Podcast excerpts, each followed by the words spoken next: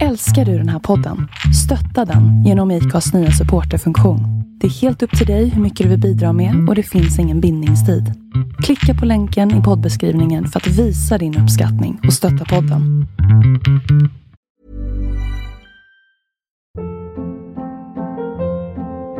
Hold up. What was that? Boring. No flavor. That was as bad as those leftovers you ate all week. Keke Palmer here. And it's time to say hello to something fresh and guilt-free. HelloFresh. Jazz up dinner with pecan-crusted chicken or garlic butter shrimp scampi. Now that's music to my mouth. HelloFresh. Let's get this dinner party started. Discover all the delicious possibilities at HelloFresh.com.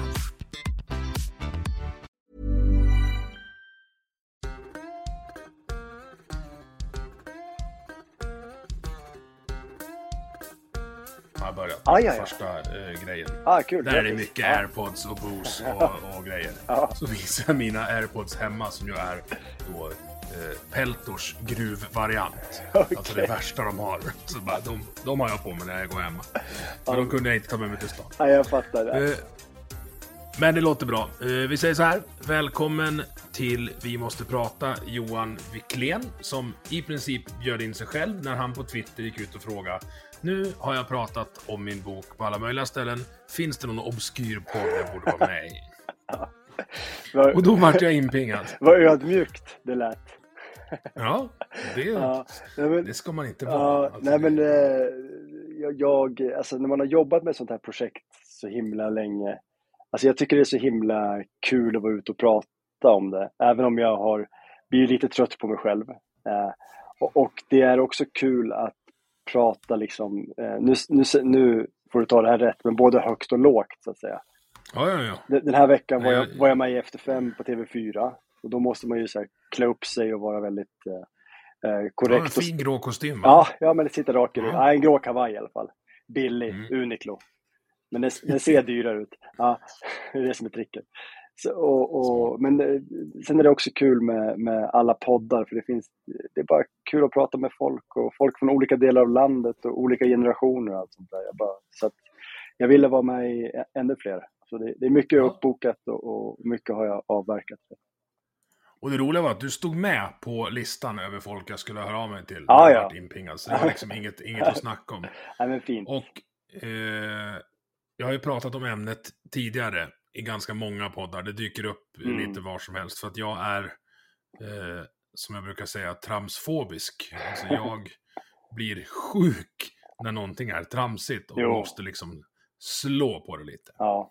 Och då kommer vi fram till att Johan, och det vet ju säkert ni som lyssnar, har alltså släppt en bok om den svenska narkotikapolitiken. Och hur det går, helt enkelt. En recension.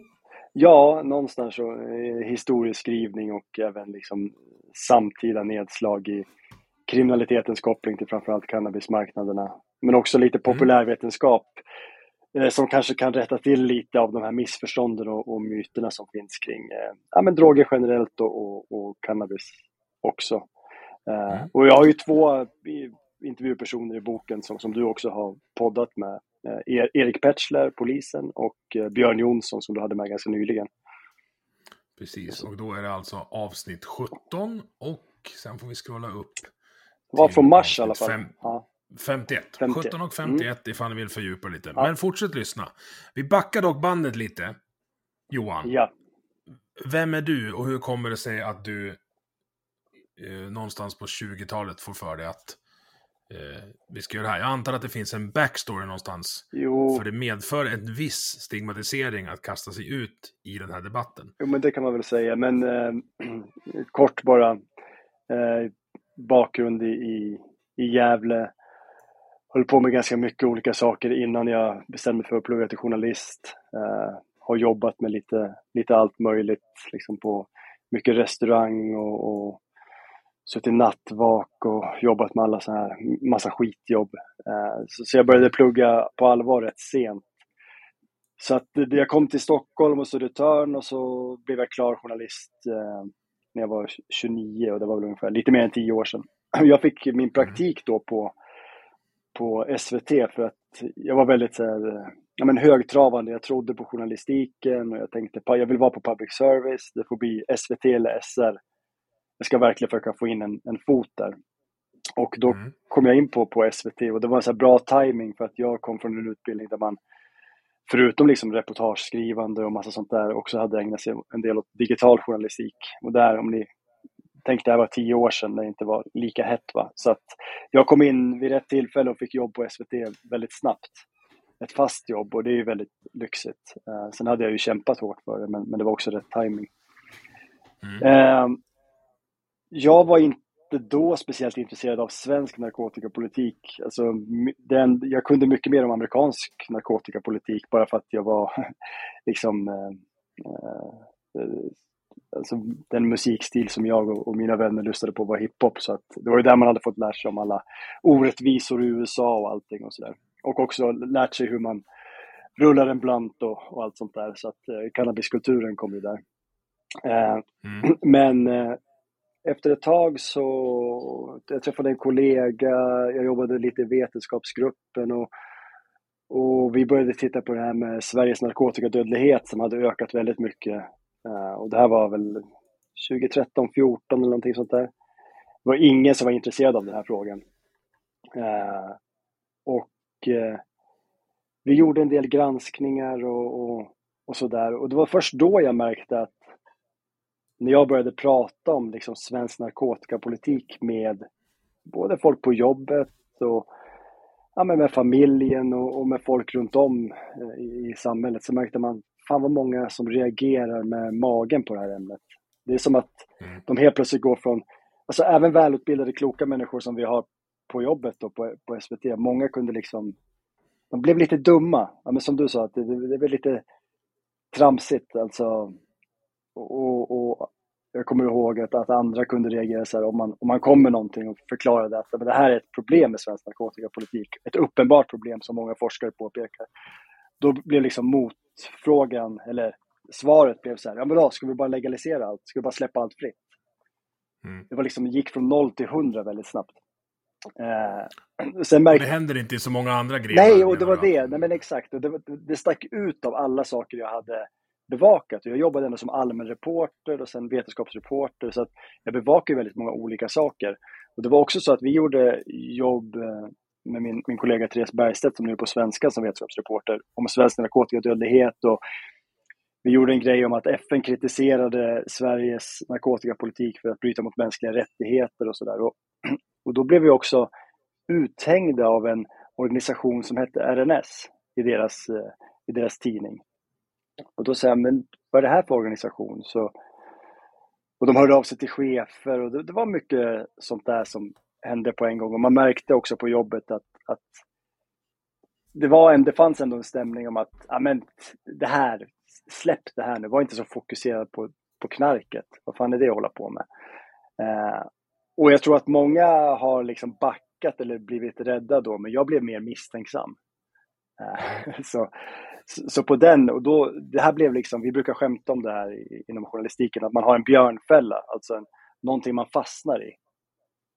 Och narkotikapolitiken blev det för mig. Och hela det här med Sveriges narkotikapolitik och narkotikadödligheten sammanföljer också med att 2012 började några amerikanska delstater legalisera cannabis.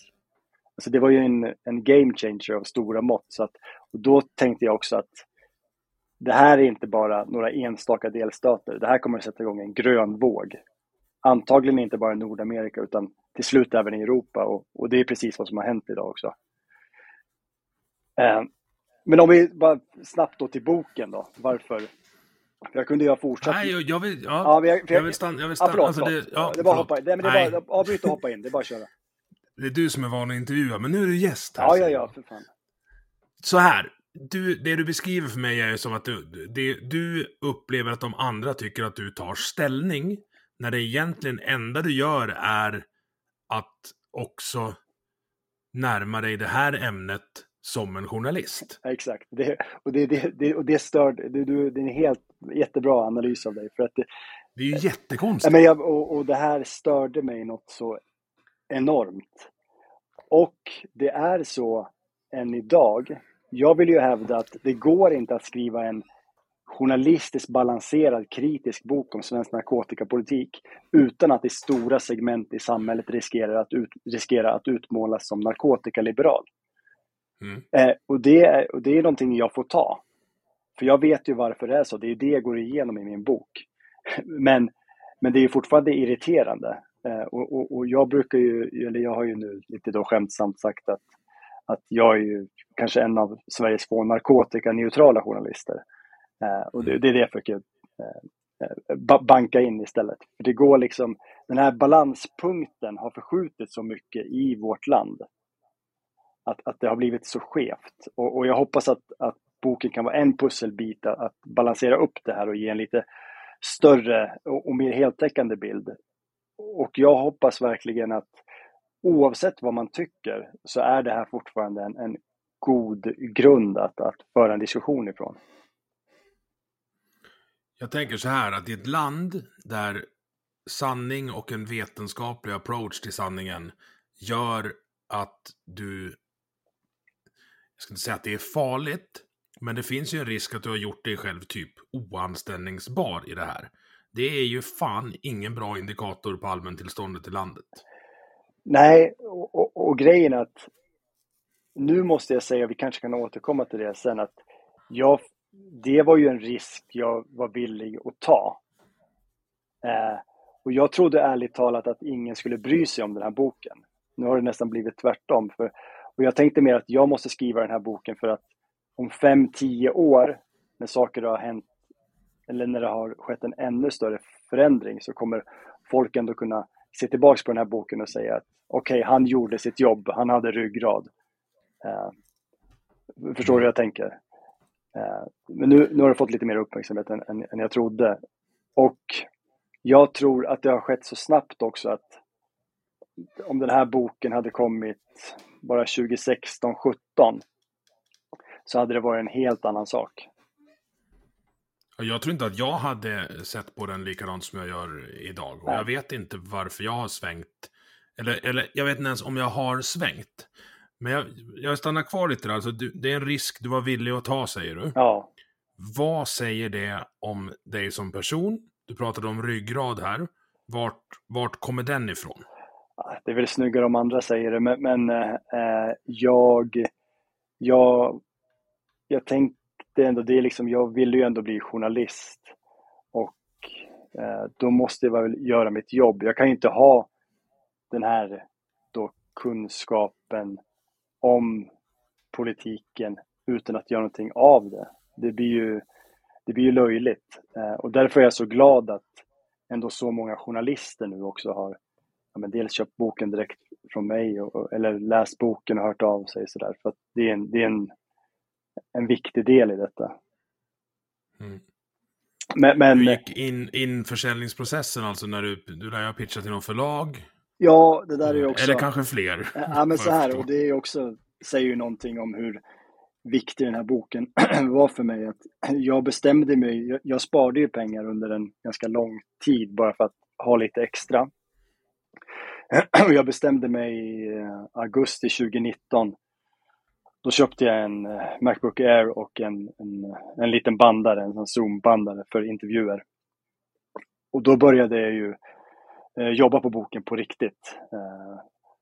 Och jag visste ju att det här kunde bli ett minus, eller att det med största sannolikhet skulle bli ett minusprojekt. Och att jag till och med kanske var tvungen att ge ut den själv. Och jag var redo att göra det. Jag är väldigt glad att jag slapp det, för det hade varit ett helvete och göra allt det. Och den hade ju inte nått ut till lika många och jag hade blivit stämplad som en galning också. Någon typ av rättshaverist. Men så jag jobbade faktiskt, och det här är rätt sjukt, jag höll på med den här boken i 1,5 år och hade skrivit typ hälften innan ett förlag nappade. Och hur många nej fick du innan det då? Det var ett par nej. Det var så här, det var inget. Alla som läste var väldigt överens om att det var väldigt intressant, välskrivet. Några ville ha mer true crime. Jag bara, det här är inte en true crime bok. Så jag glömde det. Det var väl kanske 2 förlag, ett utav de större kan jag säga, där det fanns människor som verkligen tyckte att det här var någonting man borde ge ut, men att det också fanns människor som absolut inte ville ge ut en bok om Sverige och cannabis. Och sen var det något som föll mellan stolarna sådär. Så att det var ju liksom ingen hysteri och folk läste ändå och sådär och kom med bra feedback. Men sen som till slut så var det då Johan Wirfeldt som själv har varit journalist och jobbat på Kulturhusets debattscen innan dess. Han blev förläggare på Volante, ett mellanstort förlag, ger ut väldigt mycket bra litteratur. Och han hade följt mig och mitt arbete, så han hade liksom mig på listan. Och sen visade det sig att jag också hade ett manus som han tittade på. Så det var liksom match made in heaven. Så att, och då gick det väldigt snabbt utifrån det. Och det har gått väldigt bra. Han har litat på mig väldigt mycket och jag har inte behövt kompromissa där jag inte vill, utan jag ville liksom ge ut den här boken så som jag såg den. Sen kunde du alltid gjort saker bättre och mer och sådär, men i stort är jag ändå nöjd. Hur har reaktionen varit från journalistskrået, alltså kollegor och vänner där? Och har den svängt någonting efter uppmärksamhetsboomen som kom i och med boksläppet? Svårt att säga alltså. Men väldigt många har varit intresserade och vill ha haft ett ex eller köpt ett ex själva och sådär. Så att, jag tycker generellt, alltså helt ärligt, jag trodde att jag skulle få mycket mer skit. Jag trodde att folk skulle vara mindre intresserade. Människor har varit jättesnälla hittills. Sagt snälla saker och varit intresserade. Och även människor som, speciellt kanske människor som, så som du sa, som säger ja, men jag har inte ens bestämt mig, jag vet inte. Och det är väl, det gör mig lite extra glad för att man vill ju inte skriva för de som redan är jätteinsatta eller har bestämt sig bara, utan jag vill ju att den här boken ska nå ut brett och över olika generationer också. Så jag tycker, men jag hoppas att det är lite tidigt än, den har bara varit ute en månad. Jag hoppas att det kommer att bli en ganska stor diskussion inom journalistiken. Alltså hela sista kapitlet är ju ett enda lång attack då på mitt eget skrå, hur man har agerat historiskt. Men jag ser också att det blir bättre och bättre. Det har framförallt att göra med att det kommer en ny generation av journalister som inte har varit inne i den här övertalningsapparaten och indoktrineringsprocessen då, skulle jag säga. Jag har inte hunnit det sista kapitlet, men det där du sa nu kan ju få mig att vilja hoppa. Ja, på vilket sätt? Nej, men så här, jag hoppade runt lite i boken. Jag läste lite om enhörningen Erik Petschler, ja. Och jag läste om att ledande svenska debattörer ville sätta ett elstängsel runt Holland. Så. Det var det roligaste jag läst i hela mitt liv. Ja, japp, så var det. 90, vi kommer till de grejerna, men vi ska, du frågade varför jag är sugen på sista kapitlet. Jo, men hela anledningen till att jag gör den här podden är att jag kanske inte är helt nöjd med hur den svenska journalistkåren sköter sitt arbete. Okej, då kommer du älska sista kapitlet, för det är det bästa i boken. Jag tycker att man avbryter folk precis när de börjar komma någonstans där det är intressant. Utan att gå full Jens Garnman så har han framfört det vid flera tillfällen. Jag tycker att jag vill ha svar på frågor. I mitt drömsamhälle, och nu hoppar jag lite mellan journalister och politiker, men de är ju väldigt bra på att inte svara på frågor allihop. Jag skulle vilja att talmannen går fullkomligt jävla John McEnroe i riksdagen varje gång det är debatt. Slå med klubban så hårt du kan i bordet och se åt dem att svara på frågorna. För det gör de aldrig. Nej. Jag tycker att det är rimligt. Men ja, nog med journalistkritik för stunden. Det kommer säkert lite mer. Men exakt. Och jag ska bara, snabbt haka in det du säger. Och en annan anledning till det här var att jag har ju ändå varit med nu under 10 år när nyhetsjournalistiken har utvecklats. Och jag ser ju lite samma sak och jag blir allt mer, alltså det har varit en jättebra skola och jobbat med nyhetsjournalistik. Jag har lärt mig oerhört mycket. Jag har ju också jobbat med lite längre grejer, med lite dokumentärer och granskande saker och vetenskapsjournalistik och sådär. Men nyhetsjournalistiken är så jävla snabb idag. Så att jag ville ju verkligen göra någonting som var antitesen till den snabba, ytliga också. Det var ju också en stor anledning till att jag skrev boken. Så det var ju en journalistisk grund till det. För att jag saknar den typen av journalistik. Alltså där man får sitta och tänka, läsa ordentligt, gå till källorna, allt det här. Och det har ju varit skitkul. Mm. Och fler borde göra det. Och fler borde läsa böcker istället för att sitta och scrolla på sina jävla telefoner. Jag gör det själv också. Men så är det. Jag kollade på... Men det finns ju... Ibland går det ju rätt. Alltså jag kollade Uppdrag granskning som kom nu om Securitas. Alltså det är ett helt briljant gräv och presenterat så. Ja. Mer sånt. Exakt, och SVT har budgeterna. Vi borde göra ännu mer den typen av journalistik. För det är inte så många som har den budgeten att göra den typen av jobb. Knappt någon skulle jag säga. Det är SVT. Så att, vi får se vad som händer. Jag hoppas att vi kan bli bättre hos oss också och allokera pengarna bättre. Typ, sluta ge bort dem till Christer Björkman och Peter Settman hela jävla tiden. Det var du som sa det, men jag protesterade inte. Men ja. Nej, men om vi ska ta ett allmänfilosofiskt grepp på Sverige så är det ju så att folk ser hur mycket skatt man betalar och man ser saker som borde fungera som inte fungerar. Mm.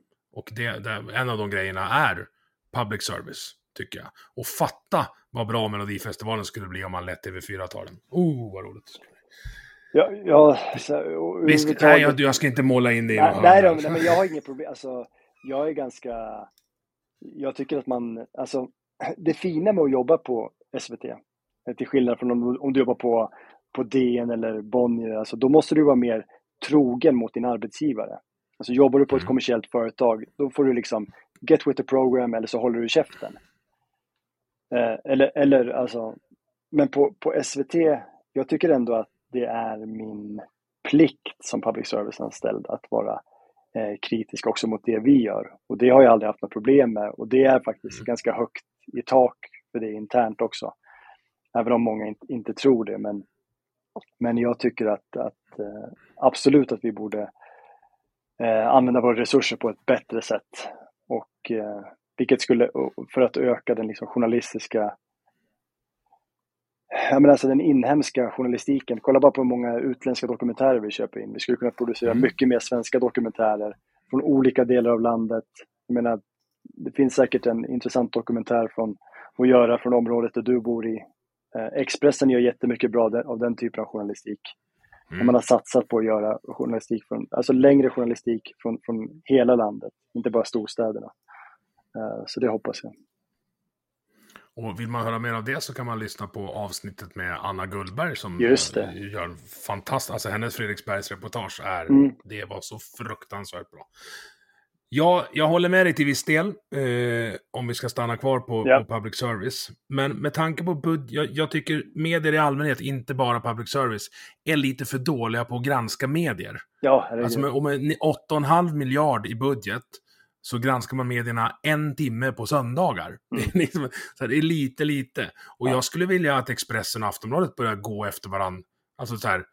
Lite vetenskapligt approach igen. Alltså peer-reviewar varandras grejer. Stämmer det här verkligen? Ja, absolut. Nej, men,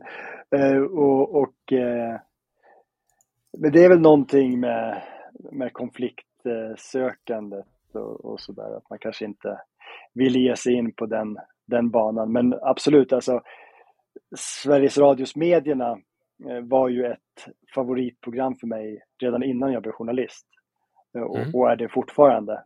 Det är bara synd att det bara är dem i princip. Så att det behövs ju mycket mer mediegranskning. Och det hade behövts mycket mer av den typ mediegranskning som medierna gör. Som är professionell, faktagranskad, ordentlig, kunnig. Det görs en del mediegranskning i de då alternativa medierna. Som ofta då... nu får man ju se mig som en part i målet, är jävligt dålig, ursäkta. För att det är inte journalister också som gör den, och de förstår inte ens journalistik ibland. Nej, och det går också fort att avskriva på grund av avsändaren, vilket vi också är väldigt bra på i det här landet. Oh yes. Alltså det spelar ingen roll, om vi tar Jean Frick som exempel. Mm. Han skulle kunna hitta mockfjärdsvapnet och ingen skulle bry sig. Typ. Ja, det hade inte förvånat mig om han gjorde det. Eller, nej, han har säkert det som någon. Absolut. Sitter på väggen där hemma. Nej, men så här, när det öppnas upp ett glapp mellan makthavare och folket, då det glappet kommer fyllas upp av populism. Det spelar ingen roll om makthavarna är journalister eller om de är politiker. Låter man det gapet växa för stort så kommer någon fylla det. Och vi ser det på media, vi ser det på i politiken. Vi ser det, alltså det är marknadsekonomi 1A. Men åter till boken, för du är lite för intressant. Så jag kommer på. För att man ska förstå det här, om det här är första gången man lyssnar på någon som pratar om något liknande, så behöver vi lyssnare, vi på andra sidan, behöver att Johan Wikleén definierar skillnaden mellan avkriminalisering och legalisering av narkotika. Mm. Det här är ju alltid en utmaning, men jag brukar säga som så att och det här är en liten förenkling, man får börja här. Sen kan man förkovra sig vidare. Att avkriminalisering framförallt är en vårdinsats, skulle jag säga. En avkriminalisering brukar generellt gå ut på att det är strafffritt att använda narkotika. Alltså för eget bruk. Mm. Det är inte heller ovanligt att man även får ha mindre mängder narkotika på sig för eget bruk. Det behöver inte vara det. Så en avkriminalisering kan också se olika ut i olika delar av världen. Men till exempel Portugal som ett väldigt känt exempel där man har avkriminaliserat alla droger. Då har man helt enkelt en maxmängd som man får ha på sig för eget bruk utan att det är straffbart. Det behöver inte betyda att det är lagligt att använda droger, utan polisen kan fortfarande stävja detta på något sätt. Genom att till exempel skicka en person vidare till en panel som består av en socialarbetare, en läkare och så vidare. Där man då kanske får bedöma om personen skulle kunna slussas vidare till vård och kan erbjudas vård. Mm. Men det kan också vara så att de fullkomligt struntar i, för de ser att men det här är en 22-åring som sitter och röker i gräs och lyssnar på live-jazz någonstans. Släck din joint här och sen går vi vidare. Medan en legalisering då, det är alltså att man har reglerat försäljningen, distribution, produktion av en drog. Alltså vi har legaliserat alkohol i Sverige. Mm, ish. Ja, exakt. Ja. Ja, men, nej, vi har legaliserat det, men vi har en restriktiv politik. Vi har alltså en ganska tuff reglering kring alkoholen. Danmark har också legaliserat alkohol, men de har en helt annan typ av politik. De har en annan reglering. Och det här är viktigt att ta med sig sen, eftersom vi ska gå tillbaka till cannabis senare, där vi nu ser att cannabis legaliseras på olika ställen. Det betyder inte att det är samma regler som gäller. Alltså alla svenskar vet att det är helt andra regler som gäller för alkohol i Danmark än i Sverige. Mm. Eller hur? Så att elefantöl på Statoil. Ja, men till 14-åringar typ. Även om de har skärpt upp sig lite grann där. Men typ. Så att, var det okej svar, eller är det någonting du vill att jag ska? Ja. Man får börja där och sen kan man börja liksom mer förkovra sig i det här. Men det, varken avkriminalisering eller legalisering är så här solklart att det är exakt de här boxarna. Det kan se lite olika ut. Men det är i varje fall någon typ av, alltså legaliseringen innebär någon typ av reglering av tillgång också. Ja, försäljning. Ja. Mm. Alltså ett växthusrum längst in på bolaget. Motsvarande. Ja, men till exempel. Ja, men Sveriges svar på detta då är att målet är ett narkotikafritt samhälle. Yes. Man kan ta det bara jättesnabbt att Sverige fick en narkotikapolitik först på 60-talet. Det här betyder inte att det inte fanns narkotika i Sverige innan dess. Det fanns kokain tidigare och det fanns morfin och vi sålde amfetamin på apoteket över disk, alltså utan recept, ganska länge. Jag tror fram till 58 olika. Vet du, det är husmorspiller, va? Jo, men till exempel piggpiller brukar man prata om. Och man blev inte bara pigg, man behövde ju inte äta så man gick ner i vikt och man blev lite gladare, i alla fall till en viss gräns. Och det var runt 300 000 svenskar som använde, eller 6% av befolkningen som använde något amfetaminpreparat i slutet av 50-talet, om jag inte missminner mig nu. Framförallt var det här bantningsmedlet preludin som var populärt. Men på 60-talet så började man då, precis som andra länder i västvärlden, ändå att tänka, men har vi ett narkotikaproblem? Ja, vi tittar på det här, en 4 års utredning med flera tjocka betänkanden. Sverige får en narkotikapolitik och en narkotikastrafflag. Det man kan säga då som man ska ha med sig är att på den tiden så var det de som gjorde pengar då på, inom citationstecken, offren som var i fokus. Alltså de som sålde eller producerade eller smugglade narkotika. Vad som hände sen är att från slutet av 70-talet så börjar fokus allt mer hamna på brukaren i Sverige. Och det här är en rad anledningar och det är de jag går igenom i boken. Framförallt så är det en stor lobbyapparat kring detta. Bland annat den här organisationen Riksförbundet Narkotikafritt Samhälle som då den svenska narkotikapolitikens fader Nils Bejerot grundade på 60-talet. Men Polismyndigheten var även här och ett antal borgerliga partier. Så att 78, efter att borgarna har vunnit makten från sossarna, när sossarna har suttit vid makten i nästan 40 år. Det är ganska sjukt att tänka på, men så var det. Då blev helt plötsligt narkotikafrågan en fråga som blev en valfråga från 76 och hela vägen genom 80-talet och till viss del 90-talet.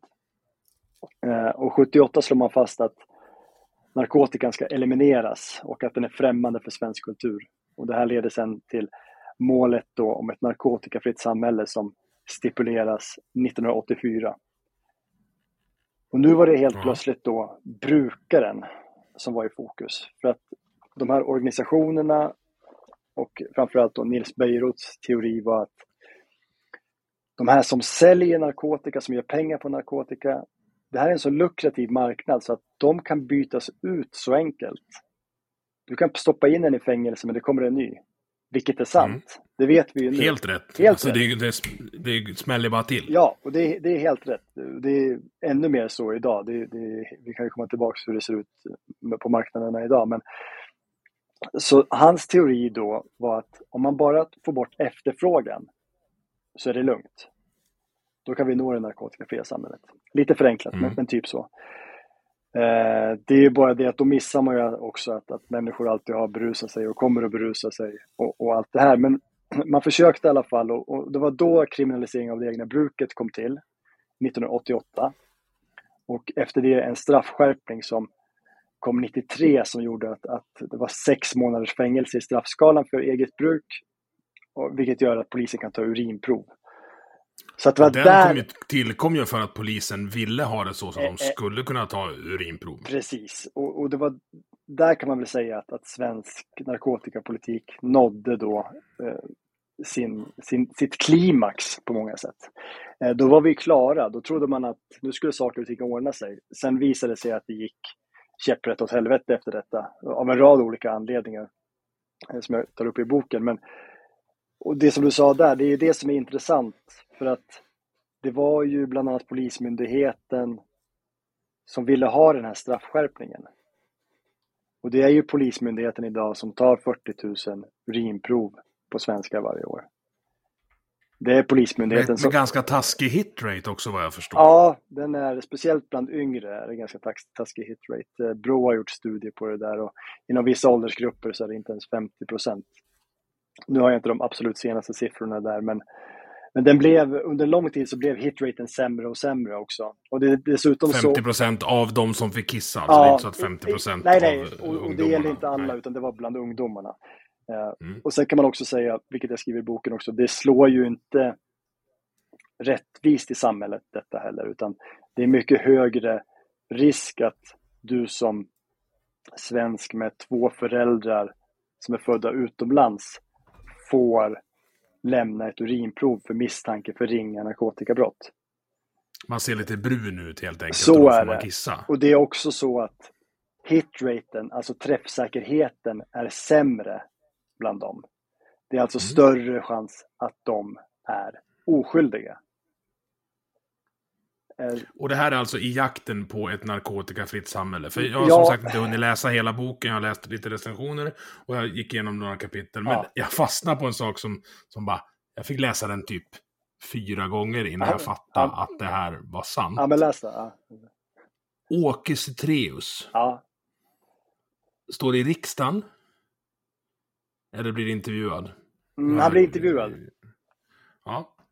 Men han säger då att han tycker att Kina har en bra politik. De sätter knarkare och prostituerade i omskolningsläger. Och vi i Sverige, vi är en slags supermakt i den här narkotikafrågan. Så det här är ett ansvar vi måste ta. Ja. Och han är alltså på riktigt. Han är inte en sketch av Galenskapen After Shave. Utan han sa det här. Det här var på 90-talet. 90-talet är ju det årtionde där svensk narkotikapolitik hade nått sin peak. Och där man absolut hade den här tanken om att man var en narkotikapolitisk stormakt och att resten av, åtminstone Europa, skulle ta efter Sverige snart. Och det var därför jag ville skildra den här kampen mellan Sverige och Holland på den här tiden, för den är rätt bizarr. Och Åke Cetreus var ju ordförande då i en organisation som heter EKAD, som bildades i Stockholm. De fick en lokal i Stockholms stadshus. De finansierades av Sida bland annat. Och då åkte runt i Europa och verkade för att exportera den svenska narkotikapolitiken. Så de var ju inte så här officiella politiker som reste runt i Sveriges namn, men de var ju på någon typ, det var ju någon typ av gråzonslobbyism som var statligt finansierad. Så det här är ju en organisation som nu inte knappt lever, men som var väldigt stark under 90-talet. Och de skrev ju också, jag skriver om det i boken, att de hade ju en plan också om att skapa ett, då med hjälp av lobbying, skapa ett narkotikafritt Europa senast 2012. Och Europa var ju inte narkotikafritt 2012 och är inte heller idag. Nej, det kommer förmodligen inte bli det. Du tog upp tidigare absolut. Den här människans vilja att berusa sig är liksom belagd till en bra bit på andra sidan Kristi födelse mot där vi befinner oss. Ja, herregud. Så länge vi har kunnat. Så länge vi har kunnat har vi knarkat, är det det du säger? På olika sätt. Alltså det som antropologer brukar säga, det är att den enda, för det är intressant då med mänskliga beteenden, vad som är djupt mänskligt. Då kan man ju se om det har uppstått i olika kulturer, i olika delar av världen, olika världsdelar, oberoende av varandra. Så tyder ju någonting på att det här är någonting. Alla människor äter, eller hur? Alla kulturer. Vi måste göra det. Alla kulturer har sex. De skrattar nog och umgås också. Och det verkar som att även att stoppa saker i munnen på något sätt för att vidga sitt medvetande eller bara förändra sitt medvetande verkar vara djupmänskligt med. Och den enda kultur, det brukar vara, man pratar om riktigt långt upp i norr, någon typ av inuitkulturer sägs att, för där fanns det ingenting psykoaktivt som växte. Sen kom ju starkspriten dit då med den vita mannen senare och så var det kört. Men det är väl det. Alla andra kulturer, olika typer av växter. Mm. Du skriver en sak om Holland som jag citerar här. Det finns en stark, alltså det här är varför, eller du bjuder på en analys av varför det är så skilda saker, för det är inte så jävla långt till Holland härifrån. Nej, vi är ganska nära varandra skulle jag säga. Ja. Men du skriver så här: det finns en stark konservativ tradition i landet där familjen och lokalsamhället hålls högre än staten, vilket omöjliggör alla försök till en social ingenjörskonst som fungerat utmärkt i det socialdemokratiska Sverige. I Holland har man grundinställningen att staten ska hålla sig borta från den privata sfären, medan man i Sverige har både en statsapparat att styra befolkningen med och ett folk som ville eller åtminstone lät sig styras. Och när jag läste det där så ropade jag till min fru: hämta väskorna, vi ska flytta. Ja, men det är verkligen, för att ge lite kontext då, där handlar utifrån då att jämföra Holland och Sverige hade diametralt olika narkotikapolitik. Olika inställning. Sverige skulle eliminera knarket. Holländarna insåg tidigt att drogerna är någonting vi får leva med. Det är en del av ett modernt samhälle i förändring. Vi måste ha en narkotikapolitik som kan anpassa oss efter detta. Vi kommer inte att kunna styra hur människor väljer att brusa sig, men vi kan minska skadorna både på individ och samhälle. Så jag ville visa det här och också då ta med de här citaten hur det var i tidningarna när man målade ut Holland som riktigt galna på den här tiden, ifrån media och från myndigheter och från allting. Jag har ett till citat angående det. Fackförbundet Tullkust. Alltså tullen och kustbevakningens fackförbund. Kan du det utan till? Nej, du får läsa upp den. Holland styrs av ett gäng knarkliberaler med ett förflutet som haschflummiga intellektuella. Ja. Det är inte kanslisvenska. Nej, de gick ut hårt i ett pressmeddelande där inför EU-inträdet. De var förbannade på Holland. För de menade att det var därifrån mycket av drogerna kom och att holländarnas inställning då skulle kunna smitta av sig på svenskarna. Och det är ju genomgående ännu längre bak också, att andra länders inställning till drogerna skulle smitta av sig på svenskarna och göra så att också vi fick smak för laglig cannabis eller vad det nu kunde vara. Inte bara det, utan också sprutbyten och kanske Gud förbjude även att låta att tillåta metadonbehandling för människor som har opioidmissbruk och så vidare. De fick hjälp av Expressen, som sagt, som ville sätta elstängsel runt hela Holland om vi skulle gå med i EU. Men de här skillnaderna i, kan man kalla det kynne, men alltså förstår du, befolkningen på gruppnivå har dels verkar vi vara olika lätta att sätta sig på. Men också inställningen till varandra känns som det diversifierar. Nu har jag har inte jättestor erfarenhet av holländare. Jag har träffat 8 stycken på en fest en gång. Men de var ju trevliga och verkade inte vara alltså sådana som gick omkring och högg folk med hivsprutor för att det var kul. Nej, holländarna är ju oerhört välutbildade och ett duktigt industriland och på alla sätt och vis duktiga på engelska och kan det mesta. De är väl också längst i Europa, va? Tillsammans med kroaterna. Lite trivia. Inget känt basketland ändå. Men nej, men de är känt till exempel för alla som gillar kampsport som lyssnar på det här, så har man riktigt bra på den gamla goda K1-tiden i tungvikten. Många stora resliga holländare som kunde knä och sparka och slå. Nej, men så är det ju definitivt. Alltså svenskarna, och det här, jag har ju strukit en del också, men även under 80-talet så var det en tysk författare här och skrev en essäföljetong i DN som hette Svensk höst, som anspelar då på Stig Dagermans Tysk höst, en fantastisk reportagebok som utspelar sig efter andra världskriget, om ingen har läst den. Och han tog ju också upp det här. Och det handlar om svensk mentalitet och hur vi var och hur vi förde vår politik. Och han var ju oerhört förvånad över hur fogliga svenskarna var inför överheten. Och då får man tänka på att det här var tidigt 80-tal och det här har ju luckrats upp jättemycket idag, skulle jag säga. När Sverige öppnade upp för fler kanaler i slutet av 80-talet, när Sverige kom med i EU. Vi kan liksom inte stänga våra gränser mentalt som vi gjorde på den tiden. Men han skrev långt om svenskarnas förtroende för myndigheter och politiker. Att inte ens men det är ingenting som finns på kartan för en italienare eller spanjor, och inte ens en tysk, skrev han. Och det är väldigt tydligt då på narkotikafältet, skulle jag säga. återigen, vi har ju granskat det här då med till exempel urinproven. Mm. Vi har alltså en myndighet med våldsmonopol som tar 40 000 urinprov per år. Det är jättemycket kiss. Det är många, det är många liter.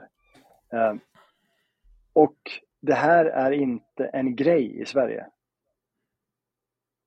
Alltså, det är ingen som bryr sig.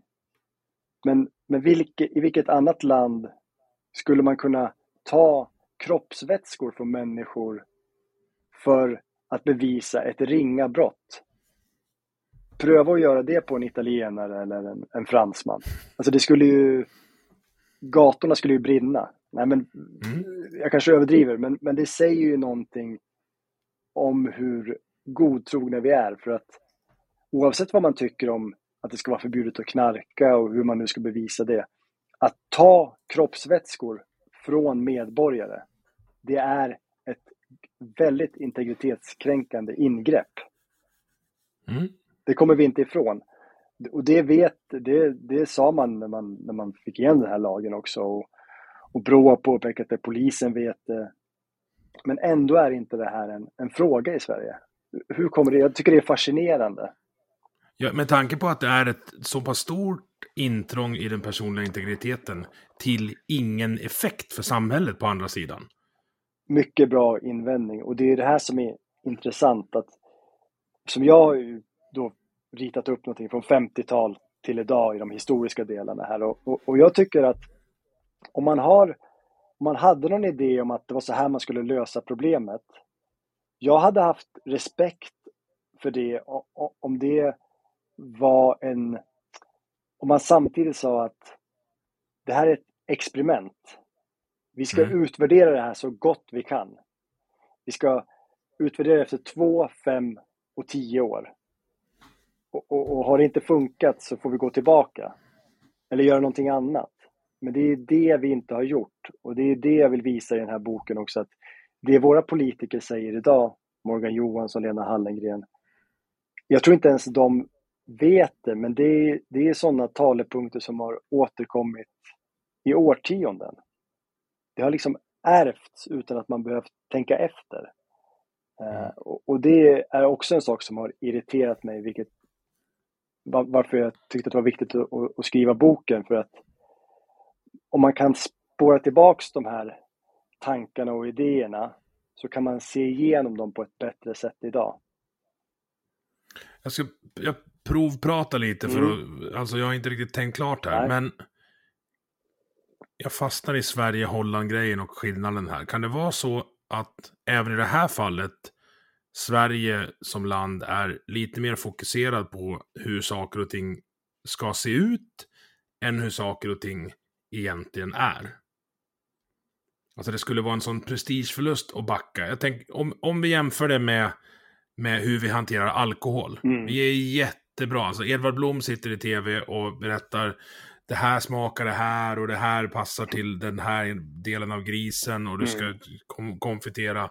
Och så har han vingubben i TV4 morgon sitter liksom smått påstruken på 7:15 och recenserar viner och solar. Och det är jättebra. Det är ju gott med vin och öl som passar till det man äter. Men vi pratar aldrig om att det är lite skönt att vara full också. Nej, det är konstigt eftersom svenskarna uppenbarligen, som jag skriver i boken också, uppskattar sin fylla. Det är ju så och alkohol, som att jag är ingen nykterist. Jag kan uppskatta framförallt vin numera. Sen jag blir så gammal så att jag blir... Jag var ute förra fredagen för vi skulle tacka av några kollegor. Jag tror jag drack 5 eller 6 enheter över 5 timmar. Det är för mycket för mig. Jag har så låg alkoholtålighet idag så att... Du menar att du tycker att du som individ kan avgöra vad och i vilken mängd som är lämpligt att stoppa i dig? Absolut. Vad är det för slags libertarian fundamentalist? Jag känner också att det är alkohol är en jävla skitdrog på det sättet. Ja, ja. Problemet med alkohol är att den är jävligt god och funkar bra till mat. Men själva alkoholen är inte så himla bra. Nej, men, vilket var min poäng med provtänket. Ja. För dels Ja, jag bor som bekant i Dalarna. Och jag bor någonstans precis på gränsen för smuggel. Ja.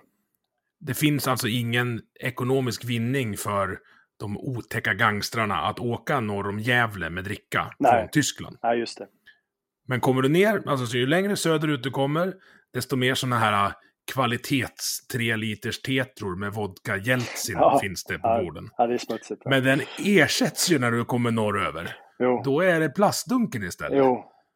Och det enda egentligen vodka och hembränt har som funktion är ju att bli full. Ja. För man gör grogg på det. Och grogg har som uppgift att se till att det inte smakar skit när man blir full. Ja.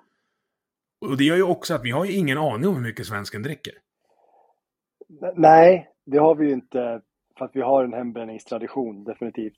Men vi har ju mycket... Och väldigt, väldigt mycket smuggel. Och det är... ja, absolut, ja. Men vi har väldigt mycket bättre koll på hur svensken dricker jämfört med hur vi vet hur de använder illegala droger. Så där är vi verkligen i blindo. Och jag tror att det är för att man vill inte veta. För det skulle visa att man har haft fel sedan 60-talet när det gäller narkotikapolitiken. Man är helt ointresserad av att få fram fakta i det här fallet. För det skulle vara en jävla prestigeförlust. Det stämmer till... Det drar en ganska grov liksom, generalisering. Men det stämmer till viss del, tror jag. Det finns ett... Sen tror jag att det finns också ett genuint ointresse på många sätt. Plus att man får ju också säga att det är väldigt svårt att mäta bruk av illegala droger i ett samhälle. Med Systembolaget är det ju lyxigt för att vi har ju försäljningsstatistik. Vi vet att under coviden så drack folk mera för att försäljningen gick upp rätt rejält, eller omsättningen gick upp rätt rejält. Medan vi får jobba mer i blindo med till exempel cannabis. Men jag kan ju säga att det är ju en sak som är oerhört irriterande som journalist. Och även när jag skulle skriva den här boken, att det saknas ju väldigt mycket statistik på drogområdet. Men jag menar, vi har inte ens statistik på hur många människor som befinner sig i så kallad läkemedelsassisterad behandling just nu. Det är ju helt galet om man samtidigt då slår sig för bröstet och säger att vi ska ha god vård för människor som är i missbruk. Så att det saknas ju väldigt mycket. Och jag ser ingen trend mot att vi kommer att bli bättre på det heller. Där vi har fått lite bättre data och kunskap, det är ju kring de svarta marknaderna. För att det har varit sån utveckling med skjutningarna och så att BRÅ har fått lite mer pengar för att göra studier kring det. Så det har ändå varit intressant och det använder jag lite i boken. Och när man plockar Encrochat så fick man ju reda på ganska bakomliggande data på volymerna. Mm. Och då visade det sig, om jag inte minns fel, att det var ungefär 10 gånger så mycket knark som man trodde i Sverige. Ja, det är lite... Den är lurig den här. Den är jäkligt lurig. Låt höra. Ja, men... dels med Encrochat, det som var intressant där var för det första så såg man ju, för att jag har ju lite kapitel om krimgrejerna också, jag tar upp de första domarna av Encrochat. Det som var intressant där var ju att, för det första, eller skrämmande, det var ju att det är mycket värre än vi trodde. Mm. Det är råare, det är brutalare, det är mer kaos. Det är mer vapen, det är fler individer som är redo att döda. Det var liksom 16-åringar som dödar för att få, bara för att visa framfötterna. Det är inte ett bra samhälle på den biten just nu. Men om vi tar på hur de hade räknat när då nationella operativa avdelningen, NOA, då hade tittat på den här omsättningen som låg på 100 till 150 miljarder. Så var ju det, de hade tagit alla smuggelförsök under den månaden som enkrotrafiken avlyssnades, typ. Och sen tagit det gånger 12, om jag inte missminner mig. Så det var en jävla höftning. Siffran är intressant, jag använder den också. Men troligtvis så är väl vi kanske någonstans där mitt emellan. Men vi skulle verkligen, om man tittar på hur CAN räknar också. För CAN räknar ändå över 5 år tillbaka och man, Man har ganska bra koll, men de räknar med att 10-20% av all narkotika beslagtas av polis och tull. Och det tror jag är väldigt högt. Jag tror att de beslagtar mycket mindre. Men det är väldigt mycket gissningar här just nu. Ja. Men det är uppenbart. Ja, men jag skriver väl att, eller om vi kollar på CAN-siffror, så bara cannabismarknaden, som är ungefär 40% av all omsättning på den illegala drogmarknaden, omsätter runt 4,5 miljarder per år. Systembolagets totala omsättning är 35 miljarder.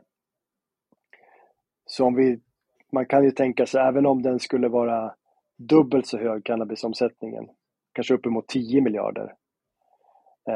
Jag har svårt att se att det skulle vara ännu mer än så, för vi säljer ändå väldigt mycket alkohol, och det är, visst det säljs mycket cannabis, men svenskarnas favoritdrog är fortfarande alkohol, och kommer nog att vara så alltid, för att det är väldigt kulturellt. Vad tänker du om det här avloppsprovstestet man gjorde i Stockholm? Det är inte heller supertillförlitligt. Nej, den är jag ännu mer skeptisk till, för att det finns vissa av de där avloppsmätningarna som man typ kan översätta till doser, men med cannabis, det går inte att översätta till antal doser. Man ska inte göra det. Och det är så himla olika hur mycket en dos är också, och hur mycket människor röker. Om jag får gissa, det jag tror folk underskattar när vi tittar på cannabisbruket i Sverige, det är hur mycket en liten del av de som använder cannabis faktiskt konsumerar. Mm. Det kan vara brutala dagligrökarna. Exakt. Det kan vara, och det var du inne på med Björn Jonsson också i det avsnittet, och han har helt rätt där, och det kan man ju titta på alkoholen också. Vi kan se det till exempel i en delstat som Colorado. Det är en liten minoritet som står för den största efterfrågan på cannabis. Precis samma mönster som vi ser med alkoholen. Det är alltså storkonsumenterna som använder väldigt mycket, och jag tror att man har nog kanske underskattat hur mycket cannabis vissa faktiskt använder i Sverige. Men det här är bara gissningar. Vi behöver bättre. En annan sak som är jätteirriterande, det är att vi har ingen aning om hur mycket cannabis som odlas i Sverige. Du var inne på hembränt, dunken. Ja, precis. Alltså, det var faktiskt min nästa fråga. Jag menar, jag träffar folk i boken. Dels som jag har med, som jag citerar och träffar och har skrivit om i boken. Men jag var ju och träffade ännu mera människor som inte fick en plats i boken. Som odlade, som var så himla trevliga och bjöd in mig och berättade om sitt bruk, och visade upp sitt tält i garderoben och bara, ja, men här är 3 plantor, det här är mitt eget. Men det är ganska, jag tror att det är mycket vanligare än vad folk tror. Mm. Men där har vi ju ingen aning, för man kan inte förlita sig på polisens statistik, för att de hittar ju odlingar om de får tips, eller om det skulle lukta av någon anledning. Det är väldigt random hur de hittar odlingar. Här skulle man behöva att forskare gav sig ut i samhället som antropologer och fick människor att vittna anonymt. Eller att journalister gör en kartläggning. Men det är uppenbart att, för det såg man också hos alla de här, och många av dem pratar om att, ja, men vi har flera kompisar som odlar, och det var uppenbart att de var väldigt stolta över sina odlingar, och det var en grej, och medan svenskar är generellt sett ganska bra på att nörda in sig på saker. Så jag träffade riktigt nördiga weedodlare som inte fick en plats i boken, men det var mycket Excel-dokument och sånt där som var rätt fascinerande att se. Visst skriver du om en sån stor odling här i boken? Ja, i Lidköping, ja. Va? Ja. Precis. Jag tror, när jag läste rubriken så var jag helt säker på att det var här. För de tog ju någon lada ute i Västerdalarna här.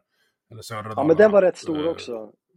Den var gigantisk. Alltså. Ja, men den var ju brutalt stor. Den var ju nästan lika stor som den här. Det här tror jag var 3500 plantor eller någonting. Det hittills största kända odlingen. Vi har säkert haft större som inte har blivit Precis, och då är det på industriell nivå. Alltså det är som killen lite längre norrut här som de tog med 8 kubikmeter mäsk i ladan. Det är liksom inte för husbehov längre. Det är inte för husbehov.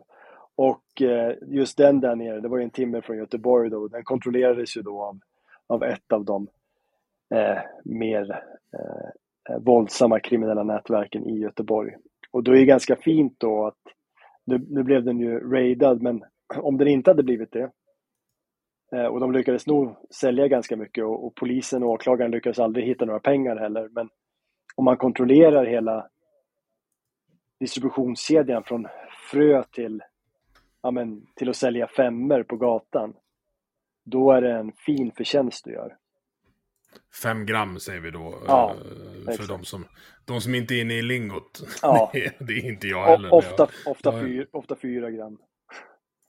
Ja, jag skulle vilja dra en parallell där, för jag satt och tänkte på om jag skulle ta det eller inte. Ja. Jag har kompisar som håller på med öl. Ja. Vilken jävla skräll, va? Men som inte bara som konsument utan som producent. Ja. Och om vi skulle applicera det som händer på ölmarknaden på cannabismarknaden, för jag tror att det är ungefär samma sak. Jag provpratar det igen nu. Men mina polare som brygger öl i Värmland håller de till, för där är folk törstiga tydligen. Men de berättar att de får ju inte sälja ölen de brygger själv. Nej. Det finns 4 sätt att sälja den, varav 1 är bolaget och 2 är via provsmakning. Man måste ha flera sorter i 15 centiliters glas. Det blir jävligt mycket disk innan folk blir full. För folk har inte ens att bli full ändå nämligen. Jo. Kan du tänka dig. Men sen finns det 2 andra sätt att göra. De har fått ett försäljningstillstånd, alltså blivit ett sånt utlämningsställe för bolaget. I en liten kiosk på utsidan av bryggeriet där alltså ölen görs. Ja, okej, ja. Men då måste ölen upp på en lastbil, transporteras till Systembolagets centrallager i Örebro, scannas där och sen tillbaks. Ja. Där den då säljs på andra sidan väggen från där den är bryggd. Ja.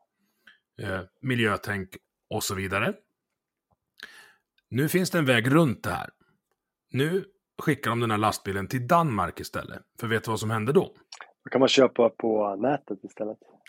Och då kommer Postnord hem till din dörr med ölen. Så är det. Jag har själv beställt både öl och vin till dörren. Det är ju helt orimligt. Ja, det blir konstigt. Det blir inte helt logiskt. Och vad menar jag då med det då? Jo, jag menar att om det finns en efterfrågan så kommer det finnas en marknad, vilket är ungefär poängen du driver i boken också. Och man kan inte, du kommer aldrig slå undan efterfrågan. Folk vill dåsa av från vardagen. Ja, det verkar ju som det.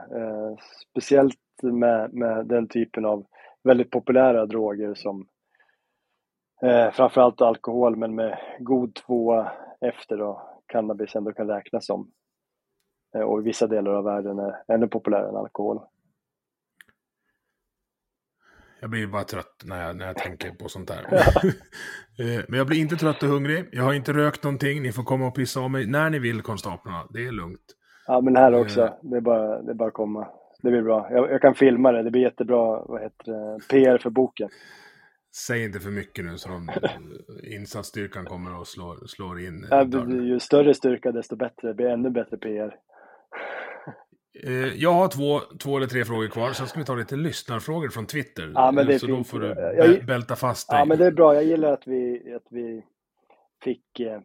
Vi spelar in på kvällen nu också. Så där, att vi får sväva ut lite grann. För jag har som sagt varit med så mycket intervjuer så att jag är lite trött på mig själv, så att nu har vi pratat om lite andra saker. Så det är lite skönt. Jag hoppas folk hänger med. Ja, det hoppas jag. Du nämnde Morgan och Lena, alltså justitieministern och inrikesministern, va? Eller folkhälsa? Ja, just nu är han både justitieminister och inrikesminister. När Ygeman fick ut annat. Eller förlåt. Vi fortsätter. Det svänger. Ja, de fortsätter. Morgan Johansson, Lena Hallengren, de får ofta klä skott för den här oviljan att utreda som jag ju alltid hamnar tillbaka på här. Men även Gabriel Wikström, som ett tag verkade ha en vettig inställning, är citerad i din bok. Och då får han frågan om vi har någonting att lära oss av Portugals lyckade politikomvändning när det gäller antalet döda i överdoser, som vi var inne på tidigare. Och då säger han, jag tror alltid att man kan lära sig något, men det är ingenting som kommer påverka vår politik. Nej, det var ett... Och då är det faktaresistens som ska in på våget 4. Alltså säger man så här så måste man ju få sparken.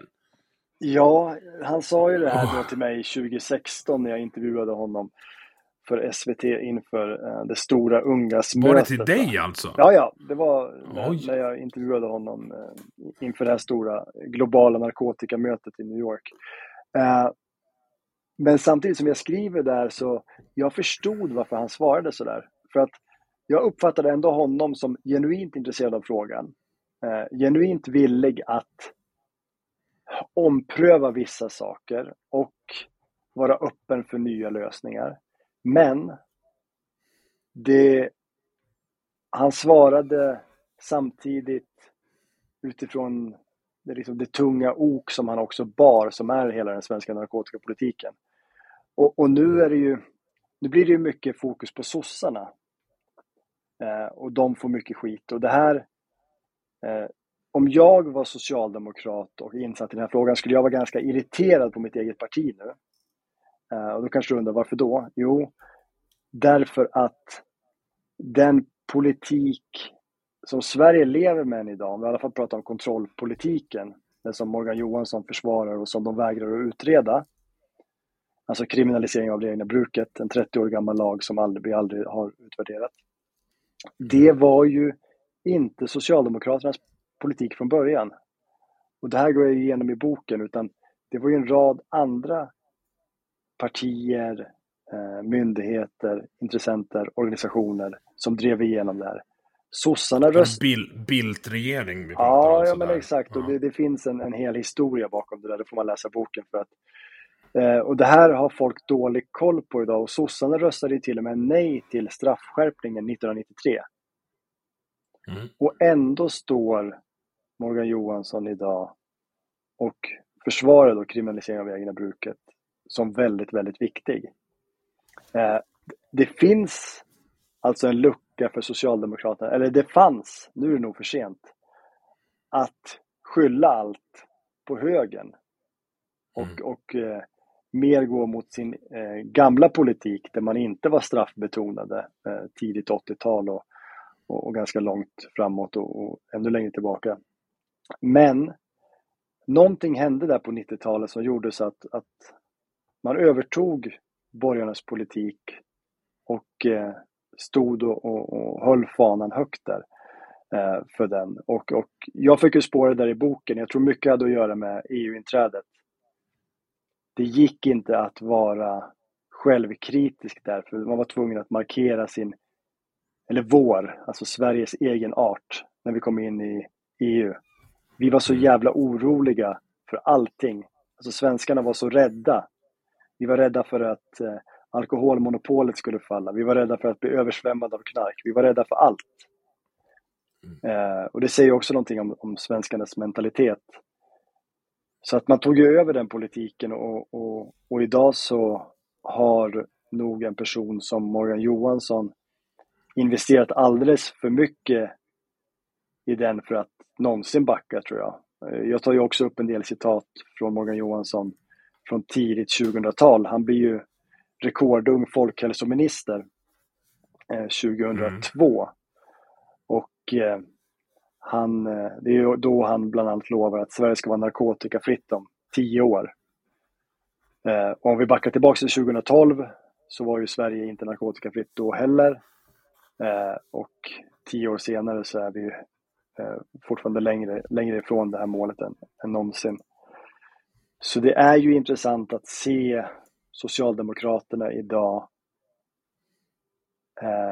rida den här frågan och inte lyckas bottna i den.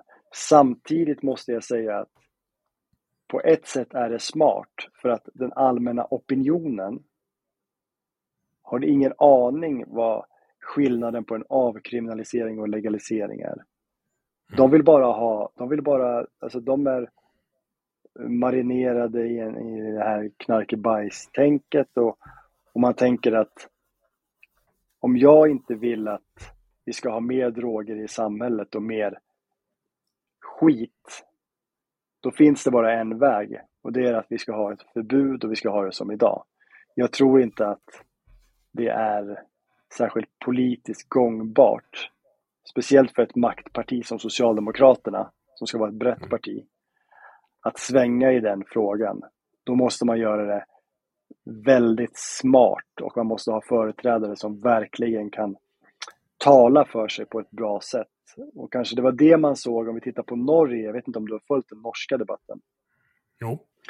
Där var det ju så att Norges höjre, alltså Moderaternas systerparti, via då deras folkhälsominister Bent Höie,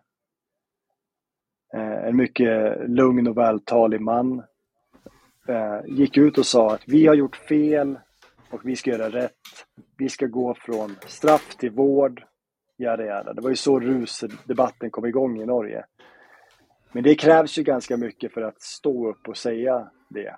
Och jag ser inte att det skulle komma från Socialdemokraterna. Så om jag ska spå någonting om framtiden så tror jag snarare att det är från höger vi kommer att se en reformation av den svenska narkotikapolitiken.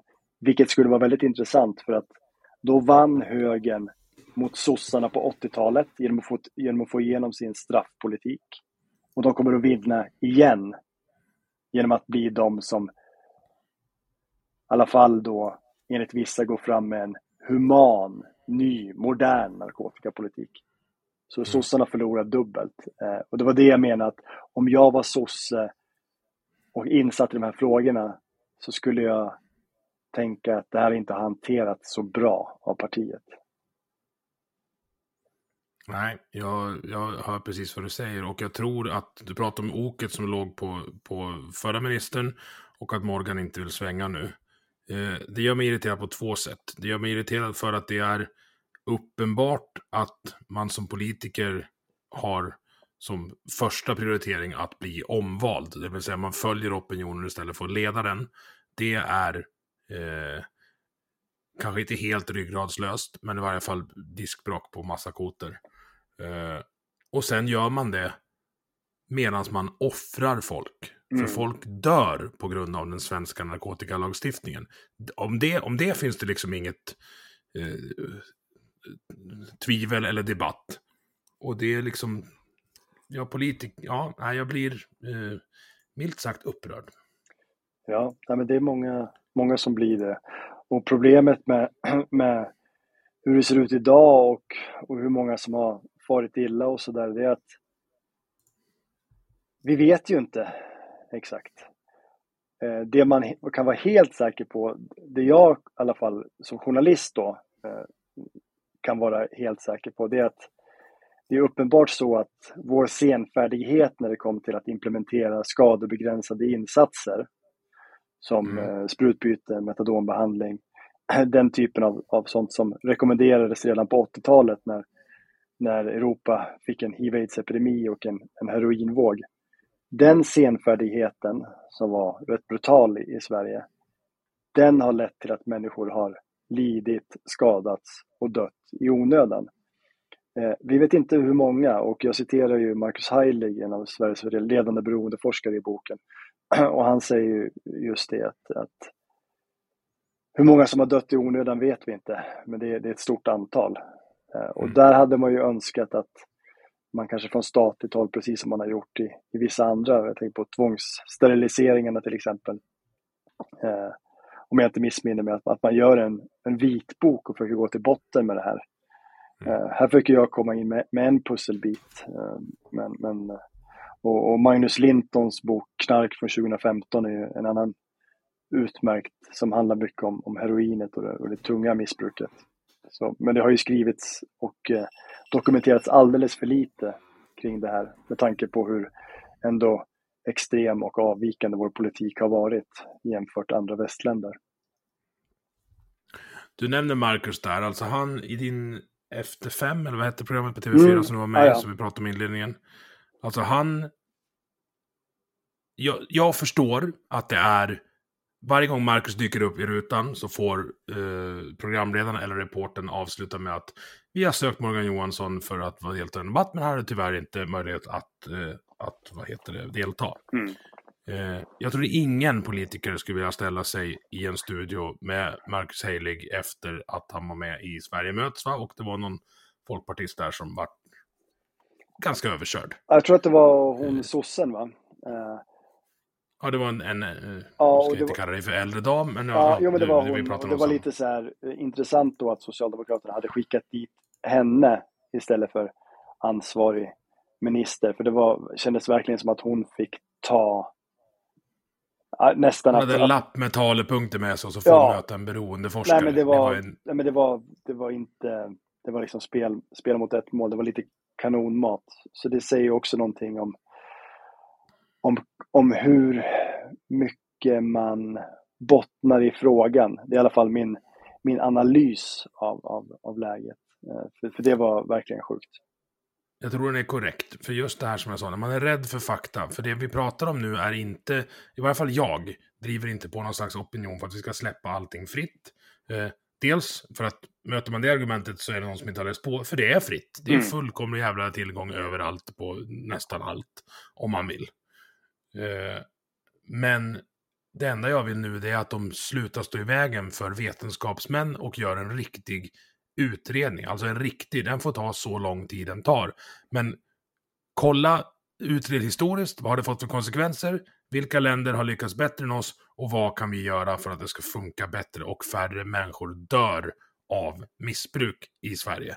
Det är en no-brainer och de säger nej till det här, jag fattar det inte. Ja, och där tror jag inte att egentligen att allmänheten skulle nog inte ha någonting, om vi pratar om allmänheten, abstrakt begrepp, tror jag inte skulle ha någonting emot att det initieras en utredning som förutsättningslöst kollar på alla delar. Men om man då tittar på vad Morgan säger här, då säger han, vi ska inte utreda en avkriminalisering. Grejen är att det är inte vad folk efterfrågar. Om du tittar på Folkhälsomyndigheten, SKR, en mer eller mindre enig expertkår, till och med en person som Bengt Westerberg som var den som i princip ledde det politiska korståget för att kriminalisera det egna bruket och få fängelse i straffskalan. Om jag kommer ihåg valaffischen från 85, det ska vara förbjudet att knarka. Till och med han säger att vi borde utreda hur den här lagen har fungerat.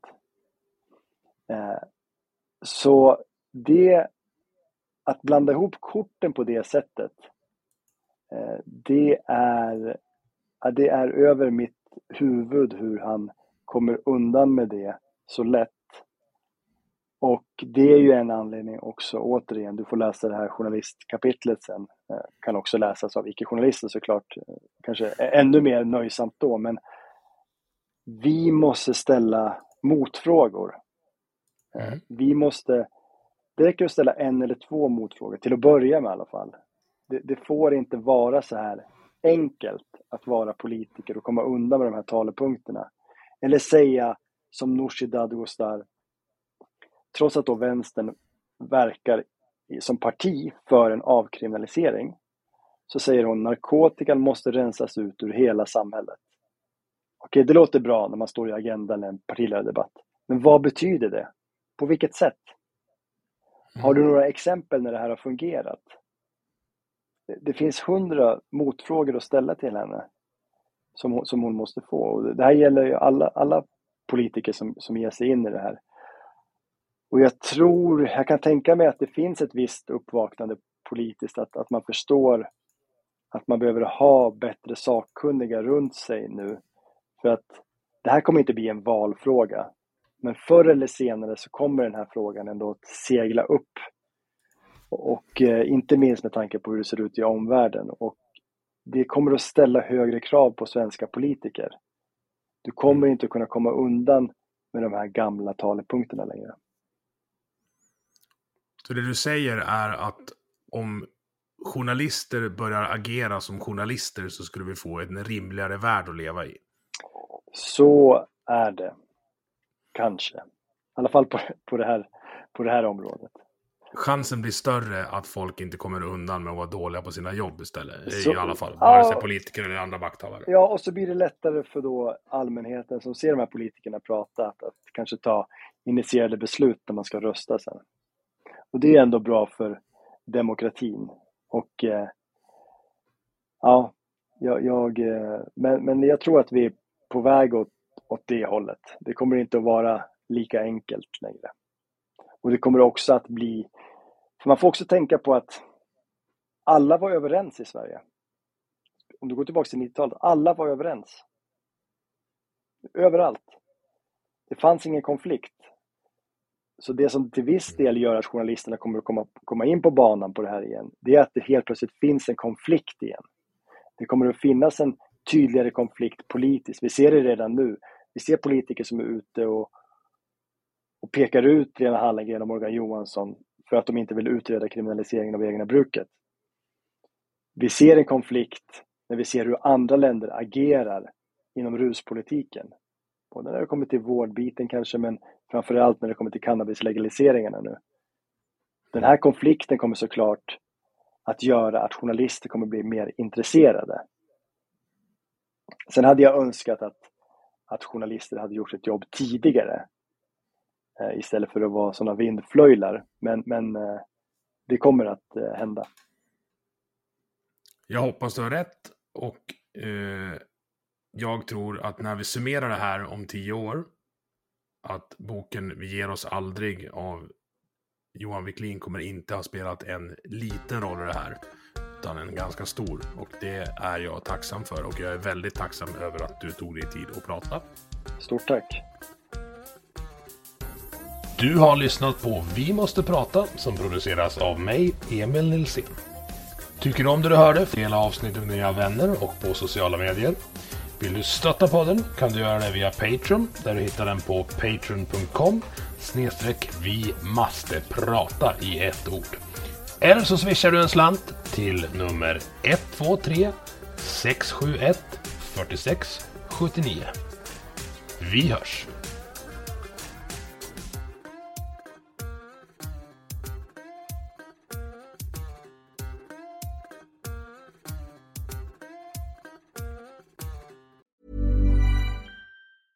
Imagine the softest sheets you've ever felt. Now imagine them getting even softer over time. That's what you'll feel with Boll & Branch's organic cotton sheets. In a recent customer survey, 96% replied that Boll & Branch sheets get softer with every wash. Start getting your best night's sleep in these sheets that get softer and softer for years to come. Try their sheets with a 30-night guarantee. Plus, get 15% off your first order at bollandbranch.com. Code BUTTERY. Exclusions apply. See site for details.